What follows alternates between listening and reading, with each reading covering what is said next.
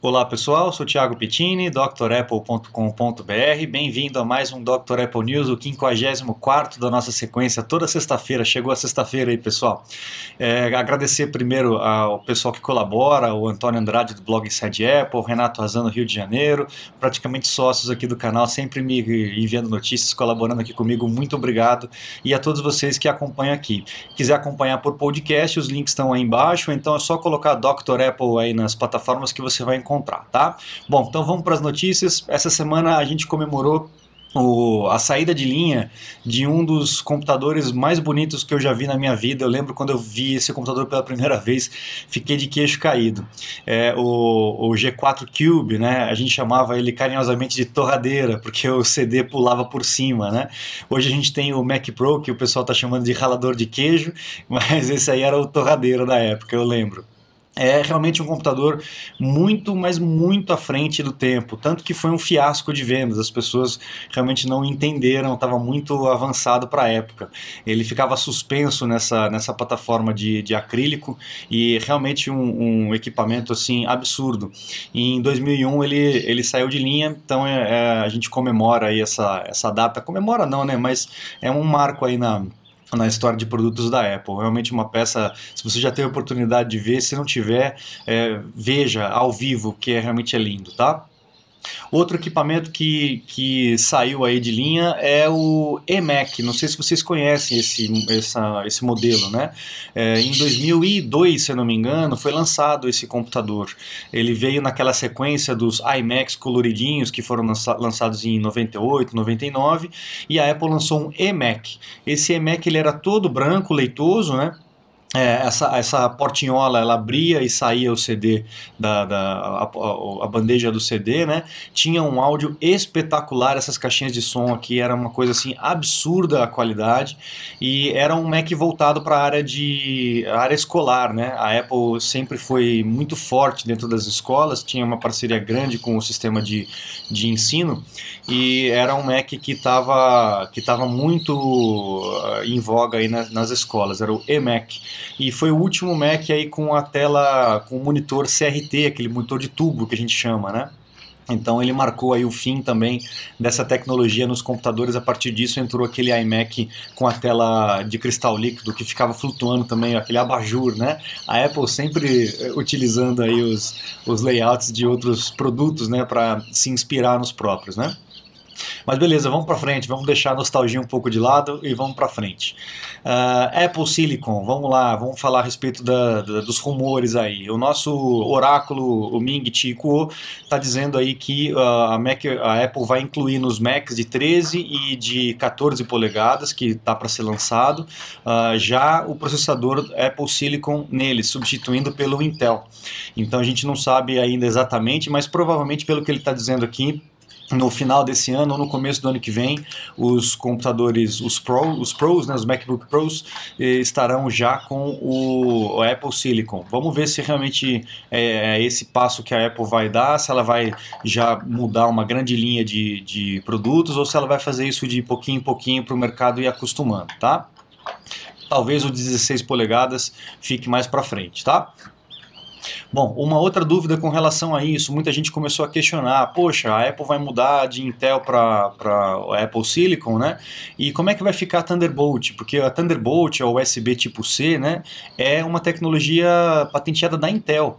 A Thunderbolt, ela, é, ela foi desenvolvida pela Intel em parceria com a Apple, mas é, como a gente sabe, a, tirando o processador da Intel, talvez a a Intel eh, faria algum problema, tem, colocaria algum impedimento para o uso da Thunderbolt e a Apple eh, lançou uma declaração dizendo que não, que a Apple Silicon eh, vai suportar o, a entrada Thunderbolt e que vai continuar tudo normal, tá? Essa entrada realmente é muito boa, pessoal. O pessoal ficou um pouco chateado com essa mudança de porta por conta de cabos e adaptadores. Eu sei que é uma chatice, mas é uma porta realmente muito, muito boa. Um cabo só para energia, para dados dados para áudio e para vídeo, e de uma transmissão muito rápida, realmente muito veloz. Então, é, não tem jeito, é, é a evolução, as máquinas virão apenas com essas entradas agora, tá?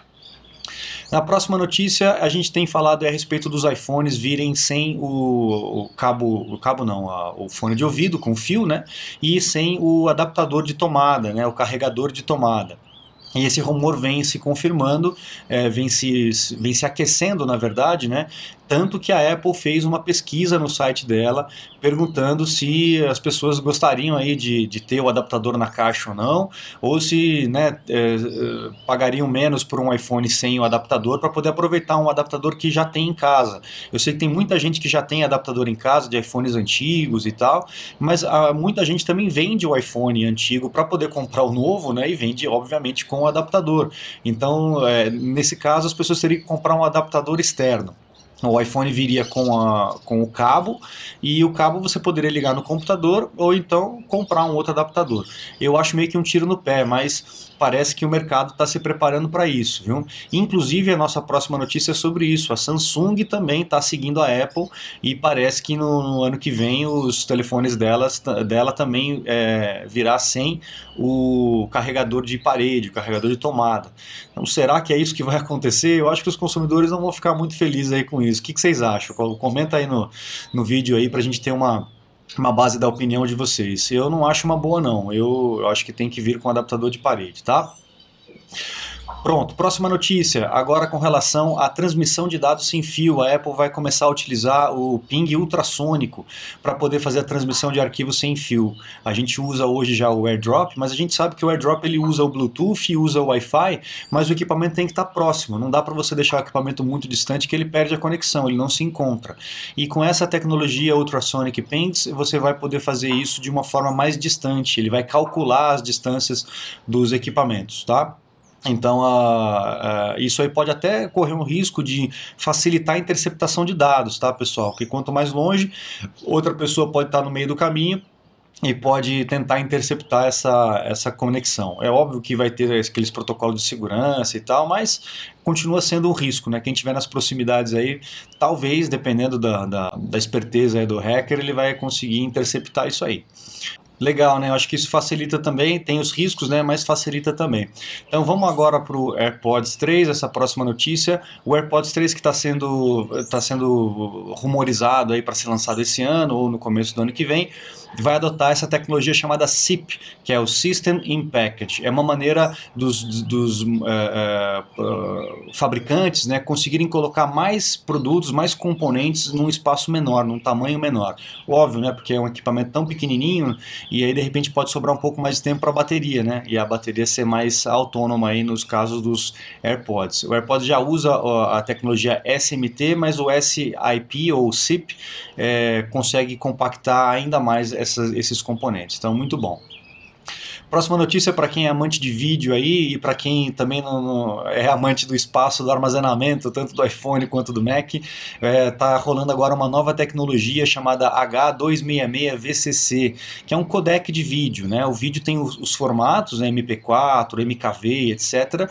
Mas cada um deles pode ser é, feito num codec diferente. Existe um monte de codecs né, aí no mercado, né? Hoje a gente usa o 265, o HVC, HEVC, que é, é da Apple mas está vindo aí o H266 é, que promete uma compactação de 50% a mais do que a versão anterior. Olha que maravilha! Isso vai liberar muito espaço dos equipamentos, muito espaço dos dos Macs, dos iPhones principalmente, porque hoje você sabe que você grava um vídeo aí de mais ou menos uns 90 minutos, né? Ele pode ocupar aí uns 10 GB de, de, de, espaço no seu armazenamento. Né? Com essa tecnologia, é, esse mesmo tamanho de, de, vídeo, essa mesma duração de vídeo cai para 5 GB, então 50% aí de, de redução. É excelente, toda essa tecnologia é super bem-vinda para a gente que trabalha com vídeo aqui. Né? Próxima aqui, a Apple está querendo utilizar o iPhone como carteira de motorista e como passaporte. A gente já sabe que a gente pode, aqui no Brasil, colocar a carteira de motorista no, no iPhone e isso é, é válido, né? É, mas é só uma fotografia da, da, da, da, da carteira, né? do, do papel. No caso aqui, a Apple está é, querendo integrar o equipamento como uma, uma forma de identificação da pessoa, para fazer uma ligação entre você, entre o teu equipamento né, e o banco de dados é, da, da, do país e tal. É, facilita, facilita, mas eu fico um pouco com o pé atrás com relação à, à privacidade da gente, né? Porque hoje aqui no Brasil o equipamento não está vinculado a pessoa nenhuma. O que está vinculado à pessoa é o chip, né? Na hora que você compra o chip, você dá seu CPF, etc. e tal, você cadastra o CPF. Agora o equipamento não. Então, uma vez que você coloca tua carteira, teu passaporte é, validando aquele equipamento, é, tudo que está lá dentro está é, tá referido a você. Então eu não sei até que ponto isso é essa facilidade é arriscado ou não. Ficar um pouco com o pé atrás. É, e isso, essa, esse pedido de patente já foi em 2019, só que só agora que a gente ficou sabendo aí dessa, desse, desse passo. Vai facilitar com certeza, né? Mas eu fico com um, pé, um pouco de pé atrás. Próxima notícia, rolou aí na internet nessa semana algumas imagens do, do carregador do AirPower, né? Ou sei lá como é que vai chamar isso aqui na Apple. É, mas é um carregador de indução, um carregador sem fio, onde você coloca os equipamentos em cima, o iPhone, o Apple Watch, e ele vai carregando por indução. Mas parece que essa imagem é falsa aí do John Prosser, ele que colocou isso na, na no Twitter dele, mas é, já, foi, já foi desmentida esse vazamento como um equipamento falso. Vamos ver, porque essas coisas vão e vêm, né? A gente nunca sabe. E por último, para poder finalizar com chave de ouro, pessoal que tem aí o Apple Watch, finalmente agora vai rolar, agora vai sair. Aleluia, como disse o Antônio, né? Então, o pessoal que está com, com Apple Watch aí 4 ou 5, aqui no Brasil vai conseguir agora ativar, tá? A Apple vai lançar uma próxima atualização, como eu mesmo tinha falado, né, nas semanas passadas, mas agora a Apple realmente confirmou que nessa próxima atualização do, do WatchOS 6.2.8 vai liberar o eletrocardiograma aqui no Brasil. Então acabou aquela história de ficar ativando lá fora ou ficar esperando aqui. Agora acabou o tempo de espera. Legal, pessoal? Então essas são as principais notícias dessa semana. Não se esqueça de, de acessar o site drapple.com.br, conhecer os cursos completos que a gente tem disponível lá para vocês aprenderem de maneira rápida, fácil, prática, dinâmica, sem lenga-lenga, sem enrolação, né? Direto ao ponto aqui para você poder aproveitar melhor os seus equipamentos, tanto Mac quanto iPhone, quanto iPad iPad, os aplicativos da Apple tem tudo lá. Vai navegando pelas páginas, escolha a forma de acesso e se matricula. Não perca tempo, porque eu tenho certeza que você vai ganhar muito tempo e produtividade no teu dia a dia quando você consegue mexer melhor na sua ferramenta, usar melhor a sua ferramenta. E lá também tem os meus contatos, caso você precise aí de um suporte técnico, uma aula VIP, uma consulta online, tudo remotamente aí no conforto do teu lar, tá bom, pessoal? Eu fico por aqui, um grande abraço, muito obrigado e até a próxima. Tchau, tchau.